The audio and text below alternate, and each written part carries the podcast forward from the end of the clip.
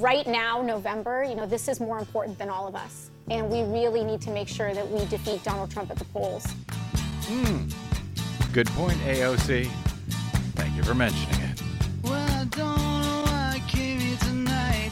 That's why. I got the feeling that something ain't right. No, it ain't. I'm so scared in case I fall off my chair. And I'm wondering how I'll get down the stairs. Jokers to the right. Here I am, stuck in the middle with Here you. I am. Yes, I'm stuck in the From Pacifica. Radio in Los Angeles, this is the BradCast that's heard on KPFK 90.7 FM in LA, 98.7 in Santa Barbara, 93.7 in San Diego, 99.5 in Ridgecrest and China Lake. Also in Red Bluff and Redding, California on KFOI, Round Mountains KKRN, and Eureka's KGOE. Up in Oregon on the Central Coast on KYAQ, Cottage Grove's KSO, and Eugene's KEPW. In Lancaster, Pennsylvania on, on WLRI, Maui, Hawaii's KAKU. In Columbus, Ohio on WGRN, Palenville, New York's WLPP. In Grand Rapids on WPRR, where they will be voting soon. In New Orleans on WHIV, Gallup, New Mexico's KNIZ, and Concord, New Hampshire on WNHN, Fayetteville, Arkansas's KPSQ, in Seattle on KODX, Janesville, they'll also be voting there, Janesville, Wisconsin's WADR, and Minneapolis, St. Paul's AM 950 KTNF. We also stream coast to coast and around the globe every day for your listening convenience on the internets on the Progressive Voices channel, Netroots Radio, Indie Media Weekly, FYI Nation, NicoleSandler.com, Radio Free Brooklyn, Workforce Rising, Deprogrammed Radio, and Detour Talk, blanketing planet Earth five days a week. I'm Brad Friedman, your friendly investigative blogger, journalist, troublemaker, muckraker, and all around swell fellow, says me from bradblog.com. Thank you very much for joining us today on just, you know, an incredibly busy news day for a change.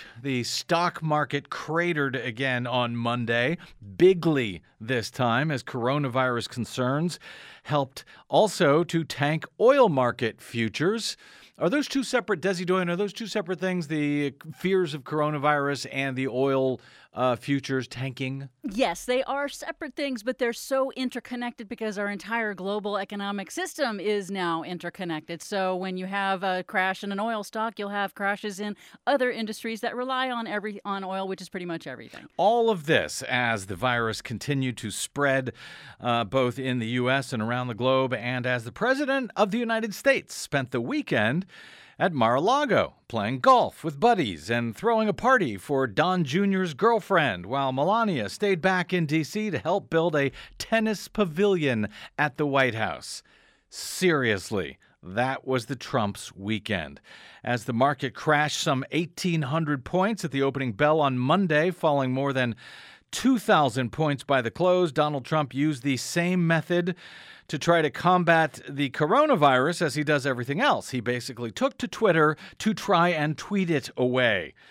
But as the New York Times' Peter Baker observed, the coronavirus does not respond to Trump's favorite instruments of power. It cannot be cowed by Twitter posts. It cannot be shot down by drones. It cannot be overcome by party solidarity. It cannot be overpowered by campaign rally chants. It can, however, result in the self quarantines of now three well known Republican Trump loyalists. That would be Senator Ted Cruz of Texas and uh, Republican Congressman Doug Collins of Georgia and Congressman Matt Gaetz of Florida. All three have now announced that they are self quarantining after meeting with a guy at a recent CPAC conference. That's the right wing conference in D.C. Uh, who has now uh, tested positive for the coronavirus. They all uh, glad handed him. And so they have all now shut themselves into quarantine. And with all of that and the markets plummeting, actually uh, being shut down at one point to try and stop the bleeding, Donald Trump started his day on Monday at Mar- uh, a Lago before heading to the Orlando area for two fundraising events. with plans to eventually return. Eventually, he'll get back to the White House, back to work at uh, 4 p.m. in the afternoon or so. No rush, Mr. President. From the White House pool report during Trump's fundraisers, uh, as Wall Street burned and America hunkered down in the midst of a still expanding global uh, pandemic, which, by the way, just before airtime, has pretty much shut down all of Italy. I think the prime minister there has uh, called for travel restrictions across the entire nation. yes, yeah, there was actual travel restrictions in the northern part of the country. There were concerns about how they were going to police that, and so he's now put travel restrictions over the entire country. Just so, in case you want a preview yeah. of what may be heading to these United States, look to Italy. Uh, in any event, the uh, pool report uh, said, uh, as uh, Trump was uh, going to these fundraisers on Monday afternoon amidst all of this, quote, Trump arrived for fundraiser at house in Orlando, draped with Trump 2020 Keep America Great banner. Another sign seen along the highway, along uh, seen along uh, uh, along his route, according to the pool report, was held by someone dressed as Elmo. The sign read, Even I'm turning blue in 2020. In uh, sharing that pool report today on Twitter, George Conway, the uh, longtime Republican attorney and operative who is still incredibly enough married to senior White House counsel Kellyanne Conway, he tweeted, quote, "We are all Elmo now." But are we? The uh, mop up from last Super Tuesday's elections continue around the country, particularly in California and Texas, even as another only slight, slightly lesser super group of states is voting this Tuesday, specifically Idaho, Michigan, the first of the Rust Belt states to hold a primary this year and seen by many as a must win for Bernie Sanders, where he won in an upset victory over Hillary Clinton back in 2016. Also in Mississippi, also in my old home state of Missouri, where the largest county in that state and one of the largest uh, in the nation, actually, St. Louis County, smartly moved this year to all hand marked paper ballots for the first time, ditching their touchscreens finally. Uh, they'll also be voting in North Dakota, the only state in the union where no voter registration at all is required to vote, by the way. Uh, and uh, the great state of Washington, as uh, Washington battles one of the worst coronavirus clusters in the nation at the moment, though luckily for them, in this case, Washington happens to vote almost entirely by mail. So, uh, no virus covered touchscreens to have to avoid on Tuesday. That is good. Uh, we'll get to voting concerns as the uh, candidates have plenty of people endorsing them. The voters, however, themselves do not. So we endorse voters. We support voters over candidates here on the BradCast. Uh, we'll get to concern about voting and voters in a moment. But uh, first, this uh, public service announcement from Congresswoman Alexandria Ocasio Cortez of New York from Late Night with Seth Meyers last week. Is it safe to assume that you will uh, support uh, Joe Biden if he is the nominee? Yeah, you know, I think, um, you know, I've said throughout this entire process that what is so important is that we ultimately unite behind who that Democratic nominee is. Um, I think it's a two way street. I've been concerned by some um, folks that say if Bernie's the nominee, they won't support him, um, and the other way around. Um, right now, November, you know, this is more important than all of us, and we really need to make sure that we defeat Donald Trump at the polls. Um, assuming and knowing how how insane it's going to get between now and then. So I hope everyone heard that. That was uh, Alexandria Ocasio Cortez, AOC, a huge Bernie Sanders supporter, saying that yes, she would be voting for Joe Biden if Joe Biden ends up being the uh, the nominee this November. Uh, and also sending a message to Biden supporters that if it is Bernie Sanders, that everyone needs to get together. It is just that important this November to remove this guy from the White House. Uh, and with that, a, a quick follow up on a story that we reported last week, late last week, that Montana's Democratic Governor Steve Bullock, who vowed during his brief presidential run last year that he would not run for the U.S. Senate, Uh, we reported last week that he was considering running after all for the U.S. Senate uh, after dropping out from the Democratic presidential nominating contest while failing to get traction. Well, today was the filing deadline in Montana, and Yes, very good news in the fight for Democrats to take back the U.S. Senate this November. Montana Governor Steve Bullock officially launched his Senate campaign against Republican incumbent Senator Steve Daines on Monday morning. Bullock tweeted the announcement. Uh, he said, I've always fought for the people of Montana. Together we expanded health care, protected public lands, banned dark money in politics, and more. Now I am taking that fight to the U.S. Senate. And I do want to underscore his uh, banning of dark money in uh, Montana, the fight to do so. Uh, he has been a great champion for that. So this is very good news, I would say, for Democrats as the popular Bullock won his election for a second term uh, for governor in 2016 on the very same statewide ballot where Donald Trump is said to have won the state of Montana by 20 points. Nonetheless, they elected a Democrat at the same time as their governor. Now he's running for the U.S. Senate. Moreover, in 2018, Montana reelected another Democratic senator, that would be Jon Tester, for his third term. And so Bullock, who uh, remains popular in his state, could offer the Republican Daines a real run for his money this November, and I suspect there will be a lot of money spent trying to keep Daines in. Uh, because Bullock could potentially provide the fifth seat that Democrats would need for a clear takeover of the U.S. Senate this November. There are currently four Republican held seats uh, that are being uh, most heavily targeted by Democrats. That would be Cory Gardner's in Colorado, Susan Collins's in Maine, Martha McSally's in Arizona, and Thom Tillis in North Carolina. Democrats believe that they can flip all four of those Republican seats. And a new poll out last week shows the uh, Democratic challengers in all four currently running ahead of the GOP incumbents. So while Democrats only need to flip four seats to take back the majority. If all four of those states went their way, they'd have the majority, except they could lose at least one uh, Democratic held seat. That would be Doug Jones this year in Alabama. So, winning five seats would certainly assure that they take back the majority from uh, Republicans and from Mitch McConnell which they will have to do no matter who the Democratic uh, the Democrats nominate for president. At least if Democrats are going to have any chance of reser- uh, reversing the disastrous Trump presidency.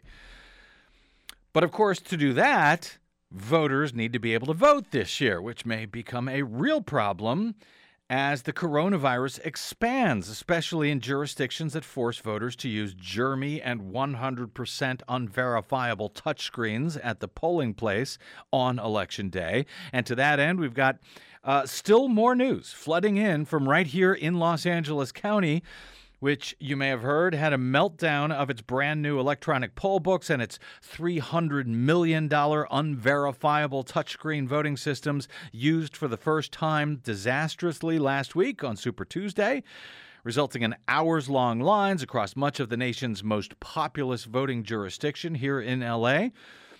Also, we continue to follow the fallout of similarly failed touchscreen voting systems in the uh, in a number of major counties in Texas, where some had to wait seven hours to cast a vote last week. And even elsewhere around the state of California, where electronic poll books failed in at least 15 counties, leading to long lines uh, across the state and, and votes uh, that uh, had to be cast on provisional ballots which are being counted and will continue to be counted for the next several weeks. Here in Los Angeles, where many voters remain outraged about two to four hour lines to cast their votes, um, or being disenfranchised altogether because they couldn't afford to wait in those lines, uh, or because the e poll books, the electronic poll books, and brand new touchscreen ballot marking devices just failed. Uh, voters are planning to tell their stories on Tuesday, Tuesday morning at 10 a.m. at the Board of Supervisors meeting. If you're in town, if you have a story to tell, or if you just want to support voters, that would be 10 a.m. Uh, at 500 West Temple Street. Particularly if you're one of those voters who wants to let the board know just how bad it was for you on Super Tuesday. There were also protests today in Los Angeles calling for LA County Registrar Recorder County Clerk Dean Logan to be fired. The new voting system was his brainchild. It was developed by him and the county over the past 10 years, despite warnings from, well, folks like me, and often only folks like me, often only me, uh, warning that it was a huge mistake that would lead to exactly what happened last week, and even worse. Uh, in the event of a close election. If you are in LA but you can't make it to tell your story to the Board of Soups on Tuesday morning, March 10 at 10 a.m., you can call your supervisor. Got a, got a pen? Uh, you can reach them at 213 974 1411. That's 213 974 1411. If you'd like to demand we restore hand marked paper ballots to everyone in Los Angeles, uh, if you don't know who your uh, board of supervisors, who your particular supervisor is, you can look it up along with their email address at BOS, that's Board of Supervisors, BOS dot lacounty.gov. Uh, and of course, you can call me today with your story if you had problems at the polls and uh, feel like people need to know about it. Uh, I've got a lot to try and plow through today, but I would also like to get to at least some of your calls if I can at 818 985 5735, 818 985 KPFK. Uh, if you'd like to get in line to let both uh, Los Angeles and the world know about what you had to go through to simply cast a vote on Super Tuesday last week. I have been hearing from folks for the past week via email. Uh, where you can reach me. I am bradcast at bradblog.com and on Twitter, where I am the Brad Blog, if you want to find, follow, and reach me there. Um, so I've been hearing people for the past week. Uh, for example, George writes to describe his voting nightmare last week. Subject line Voting fiascos in LA County. I had the worst voting experience of my life, says George, on March 3rd, 2020. First, the wait to just get inside was two hours. My former precinct had been shut down, as had many all over the county. The new, sparsely located voting centers were going to serve the county's voters. Now, very easy to use voting machines would take the place of extra unneeded poll workers, saving the county many dollars. But the new voting machines could not check in voters and explain the various options that were available to voters. The human poll workers could smile and use inflection to ease the hearts and minds of the very tired and weary defenders of democracy. When the bedraggled voter finally faced the vaunted voting machine, they had to stand and listen to a computer generated voice explain in intricate detail the possible options to voting all over again, and in very confusing legalese in much the same way as city or county measures and propositions are written. George writes, then, as challenging as the voting software was to navigate, the machines had an unexplained more or moss prompt at the bottom of some digital pages that, if not recognized, meant that some candidates would not be seen, like Bernie Sanders on the fourth digital page for president. At long last, George says, I completed my ballot and was told by the computerized voice to cast it into a slot in the booth. I tried several times, but some words on the screen told me there was a malfunction. I then called the one helper who was assisting those who had problems, which was nearly everyone, he says, thus making the voting process slower and more tedious. He notes when I was a poll worker in the 2016 presidential election, there were about eight poll workers, and we could keep the process moving and give each other breaks. There was never more than a five minute wait. I was happy to have served so many eager voters and to have done it with great efficiency the LA County Registrar of voters could not have fully checked out the new machines. Which was absolutely critical to the efficient and humane treatment of hopeful voters. The closing down of many voting precincts necessitated a flawless, glitch free system to be able to achieve in many less voting venues what was going to be accomplished in the new voting centers. This, he says, did not happen, and as a result, many voters, because of incredibly long lines, were not able to exercise their constitutionally guaranteed right to vote. Many people in the extremely slow paced lines were having friends get takeout food, as most of us had just come from work and had not had dinner. To say that this was an ill thought out plan is an understatement, writes George. This was a de facto disenfranchisement for many, whether intentional or not. Uh, thank you, George. And I could not uh, be more sorry, frankly, about what you had to go through to merely participate in your own democracy. Uh, nor could I be more thankful that you toughed it out to do so. Folks, folks who listen to this show or read bradblog.com know how long I have been trying to warn about exactly what you confronted, uh, George, on election day last week, and I am sorry. I wish I could have done more. We interviewed uh, several poll, poll workers on this program late last week to try and get a sense of what was what went wrong and, and why it went wrong. You can download that program, of course, for free at bradblog.com if you missed it. Jerry in Oregon writes into bradcast at bradblog.com to say, Subject, an Oregon voter shaking his head. Dear Brad, I am a daily listener and monthly contributor. Thank you, Jerry up here in Portland and am just utterly stunned and appalled at the voting mess in LA County and, lo- and uh, other locales throughout this uh, country. While listening to you warn Americans for months and years, the predictable horror show continues, cycle after cycle, seemingly getting worse, not better. Meanwhile, up here in the Beaver State, all those nightmares are completely anathema to us Oregon voters because of vote by mail. Although I know you are opposed to VBM, he writes, it is such a nice alternative to the scenario presented by you on a nearly daily basis. Since 1998, Oregon has used VBM exclusively, where the voter turnout has been between 69 and as high as 86 percent. About three weeks before uh, an election, the voter pamphlet is mailed out, and then 14 to 18 days before the election, a paper ballot is sent. In the comfort of your own home, you can leisurely go over the various candidates, measures, levies, and etc., and hand mark your choice. Anecdotally speaking, notes Jerry, the vast majority of Oregonians do not mail in their votes, but rather on election day drop their sealed and signed paper ballots at the local county official location, which includes local libraries. He says it is so pain free and easy with no lines or hassles that voting is an enjoyable experience for all that choose the endeavor. And oh, yeah, we also have a motor voter law, which automatically registers soon to be teenage voters. I wish it could be this easy for all citizens to cast their constitutionally guaranteed vote. Then maybe you could retire, Brad.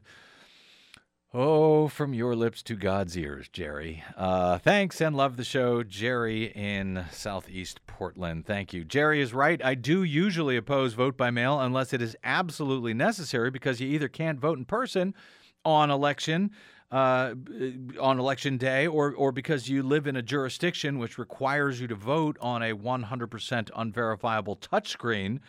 In that case, I actually do recommend vote by mail, uh, as I did here in Los Angeles for the first time ever. Now that we, for the first time ever, force voters to vote on these crappy touchscreens, uh, uh, which I was none too happy about, to be frank.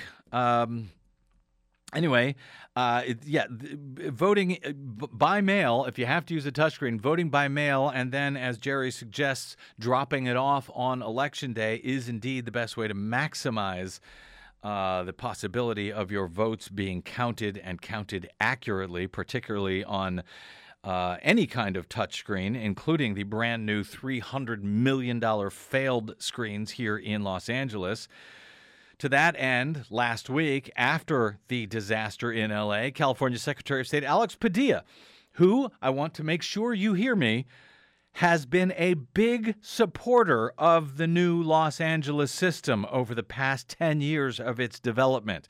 He is now pretending to be outraged by the disasters last week that he helped cause.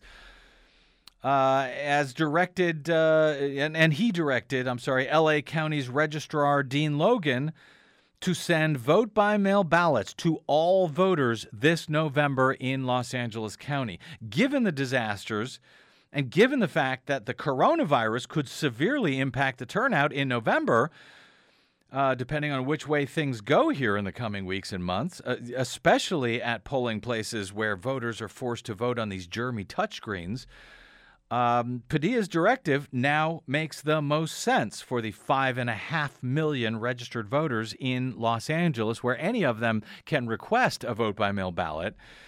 Um, but uh, now Padilla is directing Dean Logan here in Los Angeles to send one to every voter. Now, whether Logan will follow that directive or not, that remains to be seen.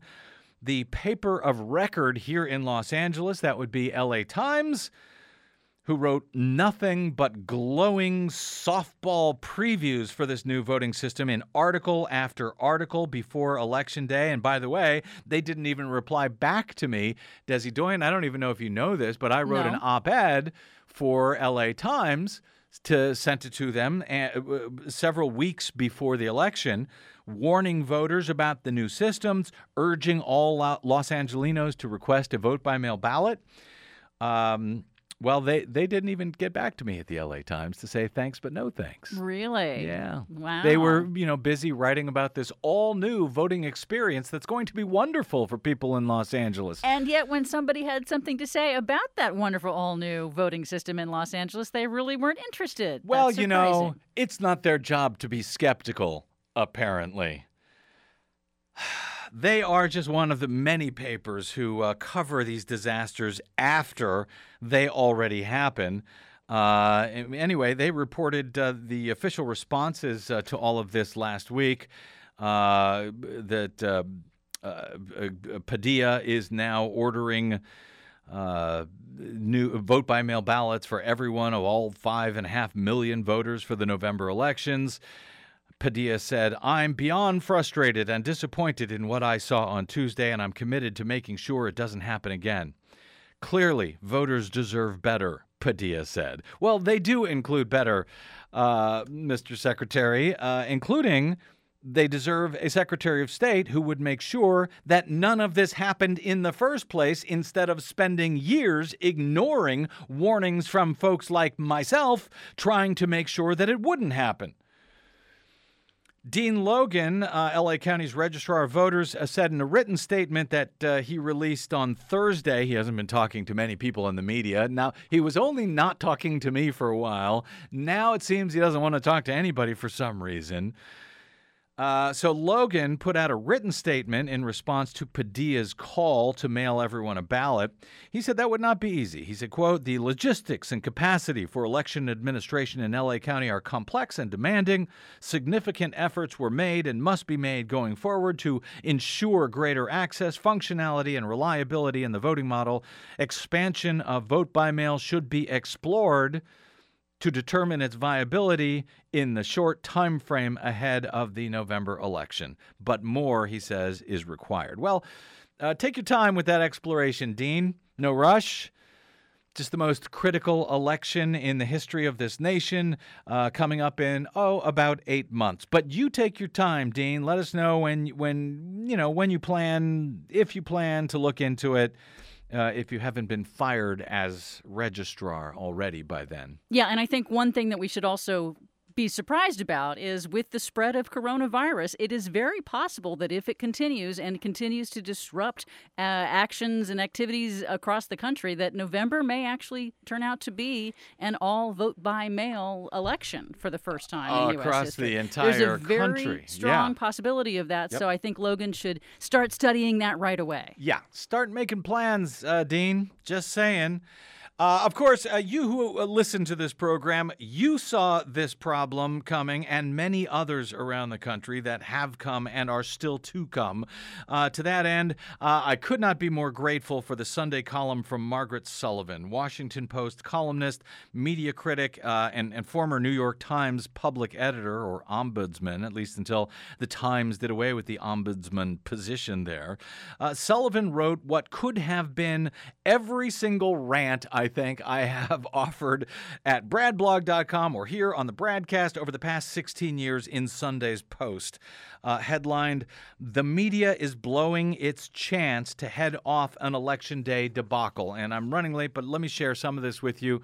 Um, you can see the entire thing. I've got it linked already at bradblog.com. Then we'll take a break and get back to some of your calls, so hang on there. Um, Margaret Sullivan writes If Election Day 2020 turns into a full blown disaster, no one can say there weren't plenty of warning signs. There were the Iowa caucuses when glitches with an untested new app delayed the state's election results for havoc filled days that turned into weeks, or the Texas Democratic primary where some Super Tuesday voters waited in line to vote for more than six hours while others simply gave up. Or the California primary that same day when faulty new touchscreen voting equipment triggered hours long waits in LA County.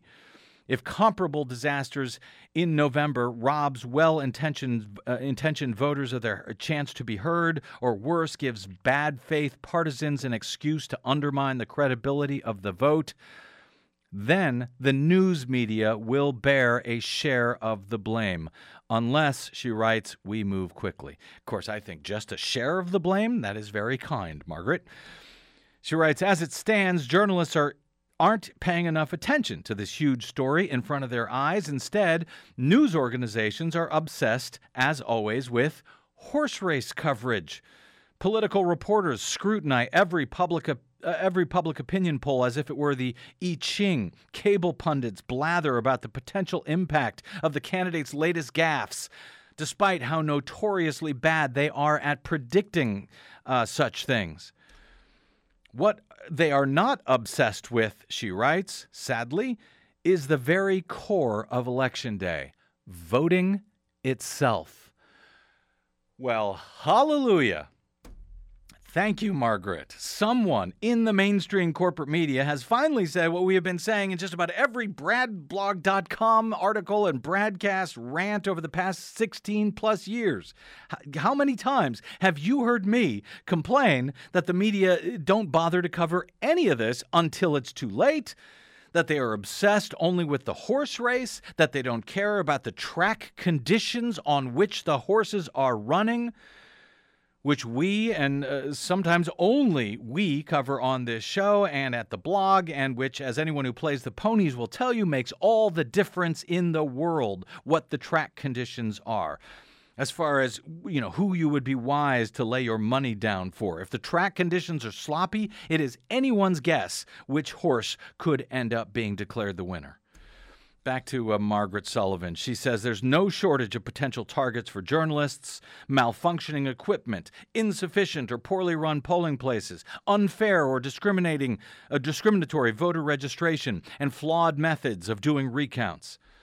Many experts are convinced that the gold standard method for casting votes is the old fashioned hand marked paper ballots, writes Sullivan which UC Irvine election law professor and author Rick Hasen calls, quote, the least hackable and the most auditable.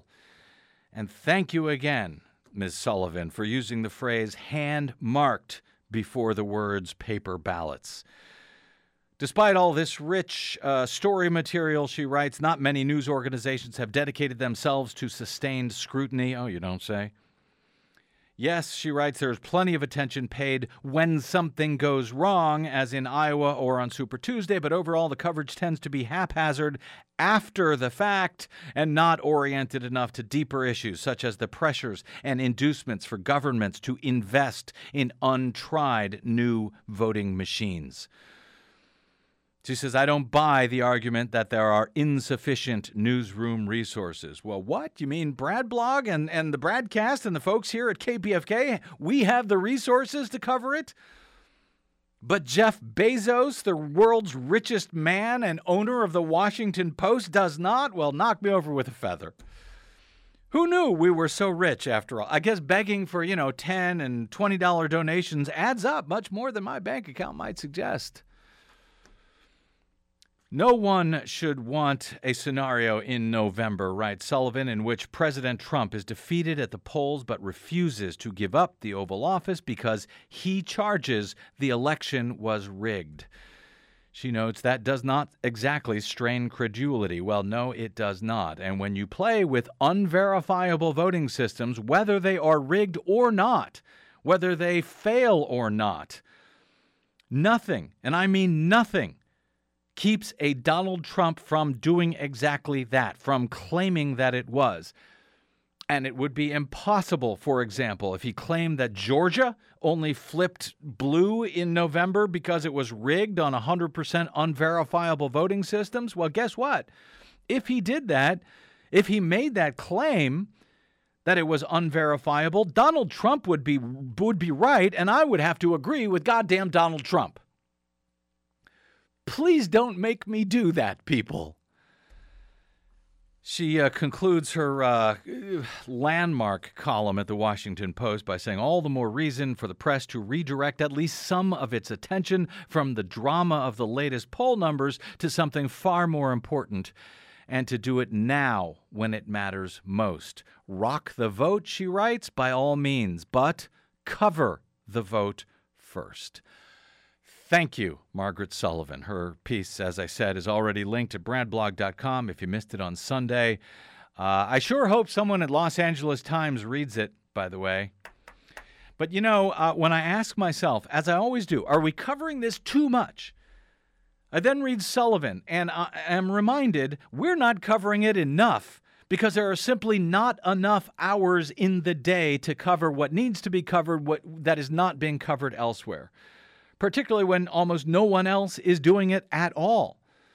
Let's take a quick break and we'll come back uh, with some of your calls. Yes, I've got more to cover. Speaking of Georgia, where their primary will be held on uh, March 24 and and and uh, held across the entire state on brand new 100% unverifiable touchscreens, just like the ones that failed in Los Angeles. I've got more to cover out of Texas, where yes, the new touchscreen ballot marking devices failed to count an untold thousands and thousands of votes on Super Tuesday.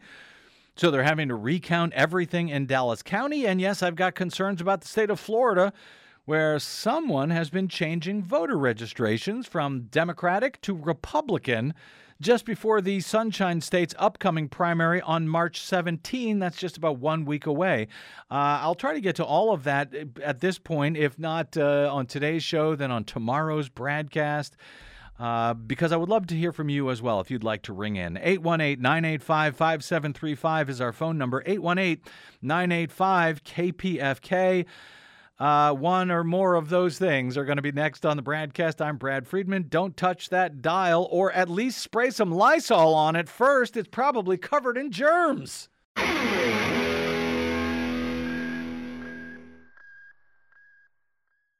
Hey, this is Brad. If you haven't noticed by now, it's no easy feat finding facts, real facts, not alternative facts, over your public airwaves.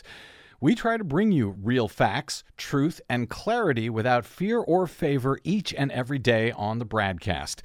But we need your help to do it. If you enjoy the show and or get something from it, please give back a bit if you can by visiting us at bradblog.com/donate. Your support helps Desi and me continue to bring you real, independent, progressive news five days a week over your public airwaves. We simply can't do it without your help, and that help is needed more now than ever. Please stop by bradblog.com slash donate today to make a one-time donation or even better automated monthly support it'll take you about 60 seconds and you can rest easy knowing that we'll be here every day making sense of it all, or at least trying to. That's bradblog.com slash donate, and thanks. Six, seven, eight weeks ago, we were going to hit 30,000 in the Dow like it was clockwork, right? And then all of a sudden this came out. What goes up must come down.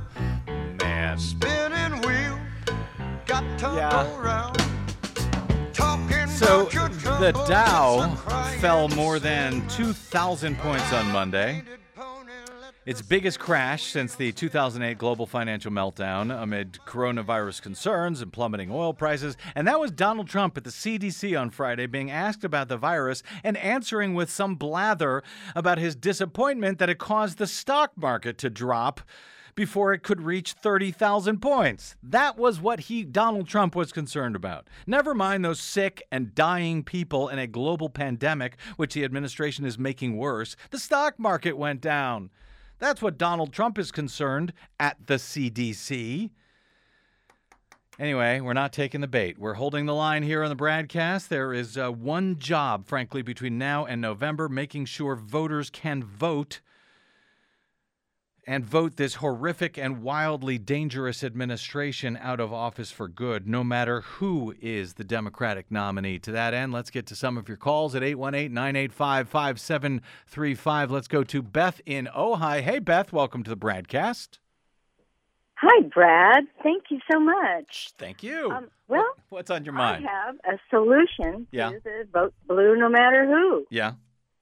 What's that? And my solution is Yeah. um, Biden Sanders tickets because Mm, it's between the two of them, yeah. and they could join together now, and they don't have to fight and everybody tell everything about bad things that happen or whatever, and make Mhm. up things, and we can move forward because I'm a total Bernie fan. hmm And I would definitely, if Bernie was on the ticket, I would definitely vote. So I think that just about everybody could vote for that, even And- though maybe they want, you know, Bernie people want Bernie first or Mhm. whatever. But just because he'll be in there, he'll be able to influence Biden, and I think it'd be good. Well, you might think it uh, would be good. Well, I, I would have no problem with it. I don't know if Joe Biden would think it, it's good. But Beth, let me ask you very quickly. Uh, I presume that would have. Uh, well, I guess it doesn't matter. In this case, I, I think you're talking about Sanders as vice president. But uh, if Sanders is not the vice president on the ticket, and it is say anyone else, would you still be voting blue no matter who, Beth? I don't know. It depends on what happens. Uh, that's a long ways away, but I think that they could really join together right now, and I think that, that I, I would because Uh huh. I don't think uh, I don't think that any other person that's running don't there. We know who he'd pick. You know, Yeah. Kamala. She wants. So, Beth, would you vote for Donald Trump? But no one's is no one. No, never. So, why would you make it easier for Donald Trump to win by? No, I Uh, didn't say I would. Well, I I w- but you, but I uh, I said, would you vote for Biden if he was the uh, the candidate? And you said, I don't know, it's a long ways away. Yeah, it is a long ways away, and so I'd have to reserve my judgment for what was going on then. Okay, Um, But So- right now, so you might vote for uh, Donald Trump. Make a solid ticket. No, I would never vote for Donald Trump. so I you would stay home. I mean, no, no. You'd I vote for a third party. if that was the last choice. But Okay. you know, Okay, because I don't, I don't really think, I don't really think that he's that great. I mean, he he has uh, stocks in the oil. He's just more of the same. who? Joe Biden? You know, yeah. He's more of the same, meaning Well- he's just like Donald Trump. No, no, No. not Donald Trump. Right. As long as we have an opportunity to get rid of Donald Trump, why not get rid of all the people who have heavy, big corporate donors like oil companies? Because you I may not for- have that option, Beth. It may be Well, Joe if Biden. Don't have the option, then I'll vote. You know, then I would vote for Okay. Biden and whoever it is. But Okay. if we have a better option, I, I, I have to. Yeah. I have to say that I have to. I'm not sure who that better option would be if uh, Sanders does not win at this point, but we'll see. Beth, I really appreciate your call. Thank you very much for uh, calling us. 818 985 5735. Let's see who else I can annoy. Julianne in Los Angeles, welcome to the broadcast. Hi, thanks. What's on your mind, Julianne? You were a poll you were a, a poll uh, a poll worker or a poll monitor? monitor. So I was canvassing for half the day, and then midway through the day, we kind of started hearing what was happening at the polls. Yeah. And so I was sent to Cal State LA, um, Mhm. which is obviously like a lot of college kids, and Right. it was really sad because so many of them were leaving because nobody has time to wait for three hours to be able to vote, especially not a 20 year old kid who probably isn't necessarily that engaged already, but they're taking the time to do it. And then they, yeah, so so many people left. It was really disheartening and really Mm. sad. It's voter suppression. It's terrible. Yeah. Um, yeah. It is, and I'm sorry to hear that so many people could not, uh, and I'm not surprised at all that you know people cannot afford uh, some of them for you know health reasons, just can't stand there for three hours. But they have to eat, they have to work, they have to get to class. In the case of uh, the the poll that you were uh, that uh, the voting center that you were watching, I suspect. Uh, that is really sad. Thanks for reporting in, and by the way, thanks for being a poll monitor, Julianne. Can I say one more thing Sure. real quick? Sure. Um, if anybody out there is a Sanders supporter, one thing that I would ask of you guys right now is to pick up the phone and call people in Michigan. It's so important that we get everybody who thinks Sanders' ideas and policies are great to volunteer literally right now. We need you right now. Gotcha. Thank you, Julianne. Appreciate that uh, call and appreciate all the work that uh, you are doing and for letting us know about it. Let me go to Aaron in Pasadena. Hey, Aaron, welcome to the broadcast. Hey, Brad. Uh, okay, uh, so here's um, my, my what I want to tell you. Okay. Uh, the ink vote method was working.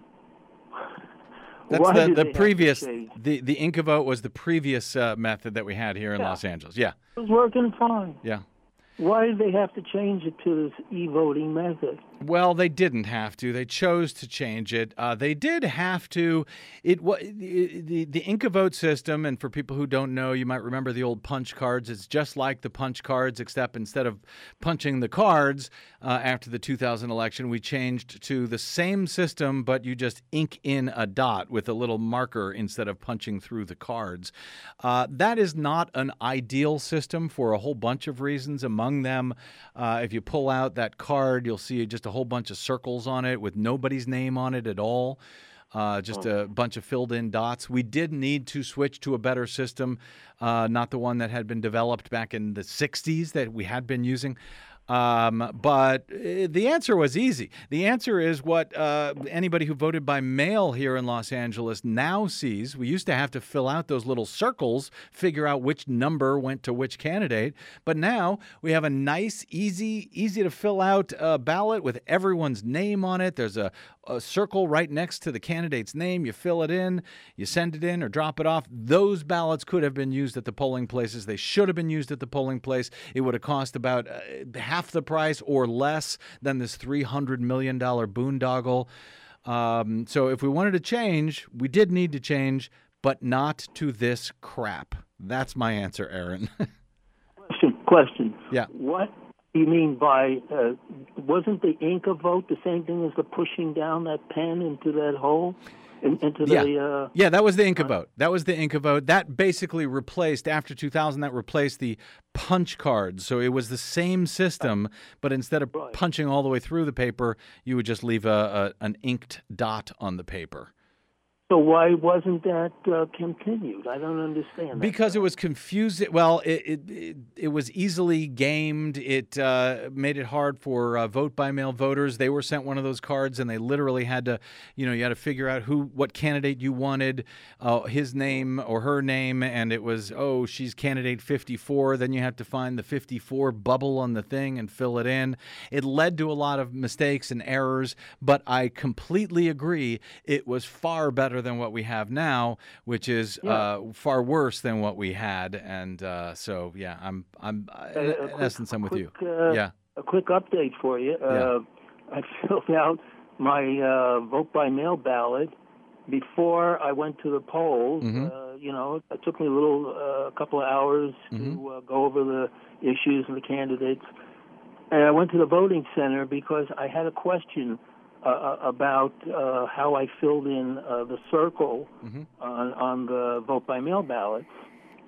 And so when I went to the voting center and I showed it to this person who uh, was informing people in the line about uh, voting and uh, the e-voting Mhm. method and all that, you know, e meaning electronic. Um, she sh- uh, she looked at it and she said, "Oh, well, you got it all filled out." So she ushered me to the front door to the entrance. Mm-hmm. Yeah.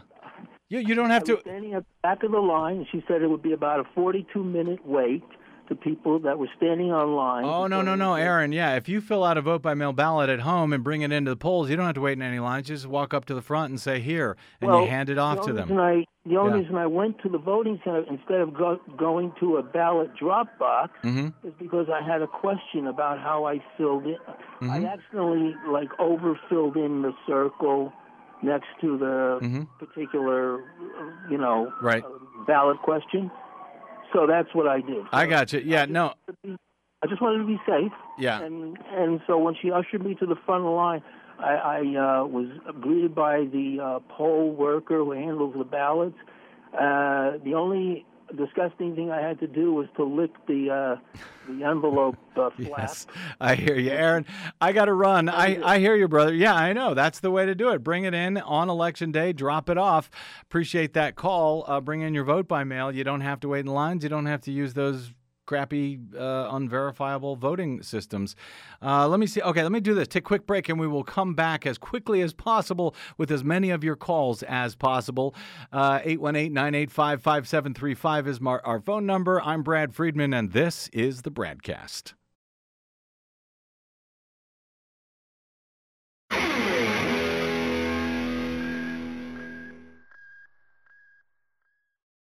Hi, this is Desi Doyen from the Green News Report and the Bradcast. What the public hears on the public airwaves matters. At the Bradcast, we do our best to bring you accurate news and analysis on the issues that actually matter, and we do it all independently without corporate or political influence. But we can't do it without you, now more than ever. Please help us stay on your public airwaves by going to bradblog.com slash donate to help keep us going. That's bradblog.com slash donate. And thanks.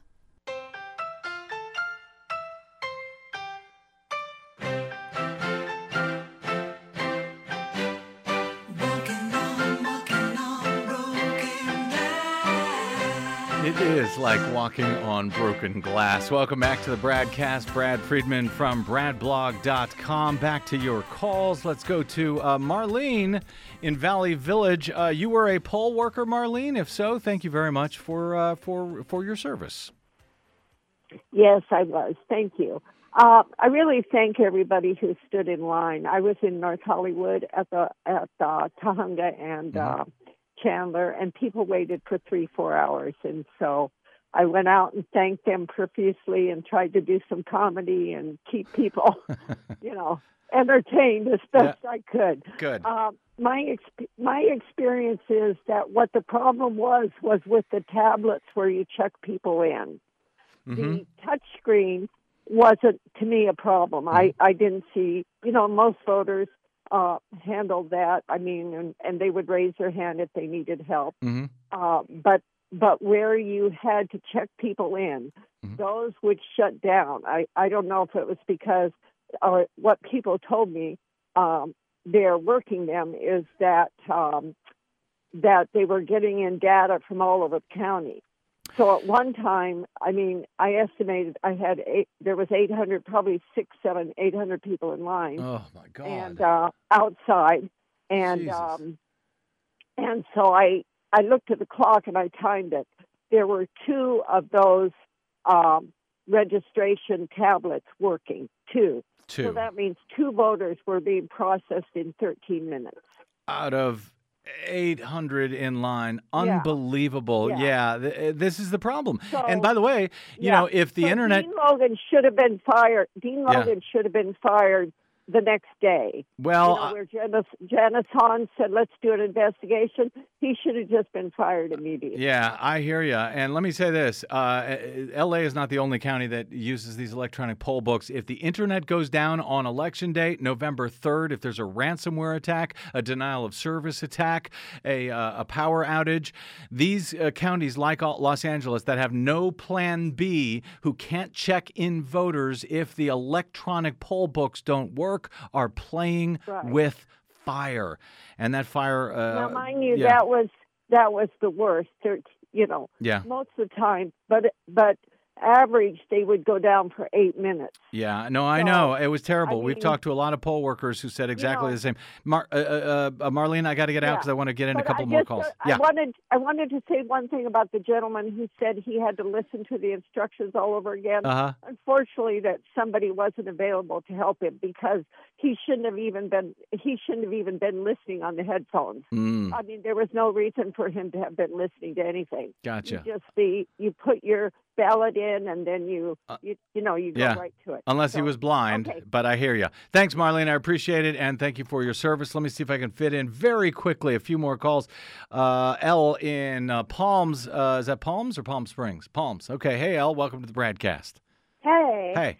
So uh, uh, I had a couple of questions. Um, I'm not. I heard through the grapevine possibly um, that Padilla is some kind of a, a campaign officer for the uh, centrist Democrats, like he's a Biden supporter, and I just wanted to know if that's a rumor or whatnot because Well, no, he was a big he was a big sup- yeah he was a big supporter of Hillary Clinton's back in 2016. He's uh, very partisan. Uh, I find it very distasteful to see a Secretary of State working uh, on on such a partisan level as he is to elect Democrats up and down the state and across the country. So yeah, he's a, a very partisan Secretary of State. Absolutely.